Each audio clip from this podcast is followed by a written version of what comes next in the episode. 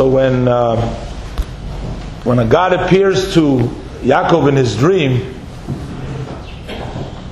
so Hashem mentions to him and he says, uh, the God of Abraham and Elokei Yitzchak, the God of Yitzchak.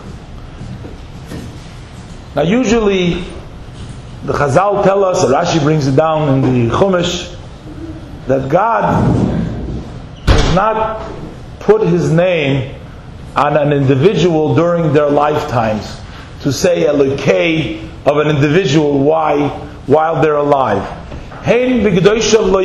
God, even in the holy ones, God does not put on faith and trust them until the time that they die because sometimes a person may be righteous at a certain point in their life and then later on they can change. So God would not designate his name and say the God of such during their lifetime. But Rashi brings down from the Chazal that there was an exception in this case. That by Yitzchak, although Yitzchak was still alive, God said Elokei Yitzchak. And the reason is because since Yitzchak was blind, he was Vaticheno Enov, we learn in the Parsha that his eyesight was weak. And a blind person, a sumo, is choshev kimes, is considered like a person who's already deceased. And therefore, because he was bound, housebound, he couldn't go out, therefore he was considered like he was deceased. And there's an exception by person under those circumstances, God can rest his name and call him Elokei also. But the reality is, we know that even, God forbid, one who is blind still might be able to commit a sin. Even blind people can do sins. So we have to say that it wasn't just that Yitzchak was blind, but we also have to take into account why Yitzchak, how he became blind. So Rashi brings down before Vaticheno Einov, what happens that it says Vayihiki Zokin Yitzchak Vaticheno Einov. Apparently Rashi thinks that just the old age, and let's remember that Yitzchok lived a long time after that. At that period of time, Yitzchok was 123 years old because Yaakov was uh, 63 years old at the time.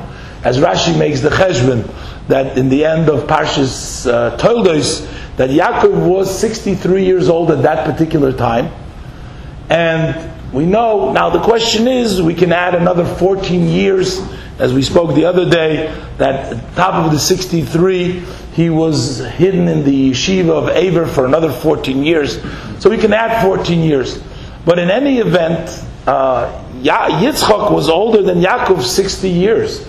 If because it says that he was ben shishim shana b'ledes That Yitzchak was 60 years old when uh, Yaakov and Esav were born. So that means that if Yaakov was 63, he was 60 years beyond that, he was 123. Now, or additional 14 years. Yitzchak lived up to 180. So that was quite a span of years that Yitzchak was around from the time Vatichena Enov, which happened at the age of 123. So Rashi wants an explanation why was his, he became older, but why would he, um, why would his eyesight go? It's also interesting because we see that he considered himself old already before. He says, Lo yadaiti yoimoisi, when he comes to bless the uh, Yitzchak, uh, actually Esav, he wants to bless Esav, and then he blesses Yaakov. He says, because when a person reaches close to the age of one of the parents, five years within the age, one needs to worry about maybe he's going to die close to their age.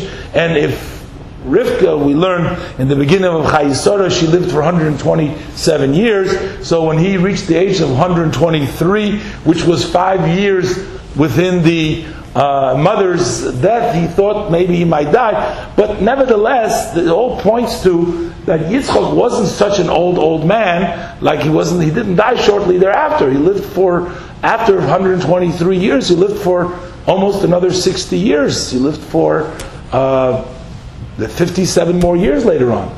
So why did his eyesight go? So Rashi gives two reasons. One reason Rashi says, because you know his daughter-in-laws, those that Esav married, the two women, the Hittite women, as Elon bas Bosmas Achiti, as Yehudis bas Be'eri Achiti, the two women that he married, they were a Moiras Ruach, they were rebellious, and they used to worship Avodah Zorah, and they used to smoke the incense that they would do for the Avodah Zorah. That smoke would go, got into, Rashi says, in the eyes of Yitzchak, and that blinded him. Interesting though, all this smoke that was going on over there didn't blind them themselves. It didn't blind. Um, it didn't blind even Rivka. It didn't blind the other people in that in that area. Apparently, Yitzchak. Not only was he sensitive because there was a physical smoke there, but he was also sensitive because it was a spiritual, because it was Avodah. It was smoke for idol worship, so that sort of affected him in a way beyond just the regular smoke. Rashi brings down another reasons that the angels uh, were actually shedding tears at the time that they bound him up at the Akedah when he was almost shechted. Uh, his father took him before, and uh, the tear went into his eyes. That needs to be understood at the simple little level. I mean, what does it mean? The tears of the angels falling into his eyes. But that's another uh, shmuz, another talk. But the point that I wanted to bring out over here is that it wasn't just that Yitzchak became blind because of a physical quality alone, but it was something more, a sensitivity to spirituality. And that's why, in Yitzchak's case, he's not like an ordinary blind person. Yitzchak's blindness and Yitzchak's situation is such that Hashem can be meyachad his name, say Elokei Yitzchak, because his blindness, not only was he blind, but also it came due to the fact that he was sensitive to the Avodah Zorah and to that kind of smoke. And that gives us a reason, another explanation to understand a little better why Hashem was able to be meyachad his name.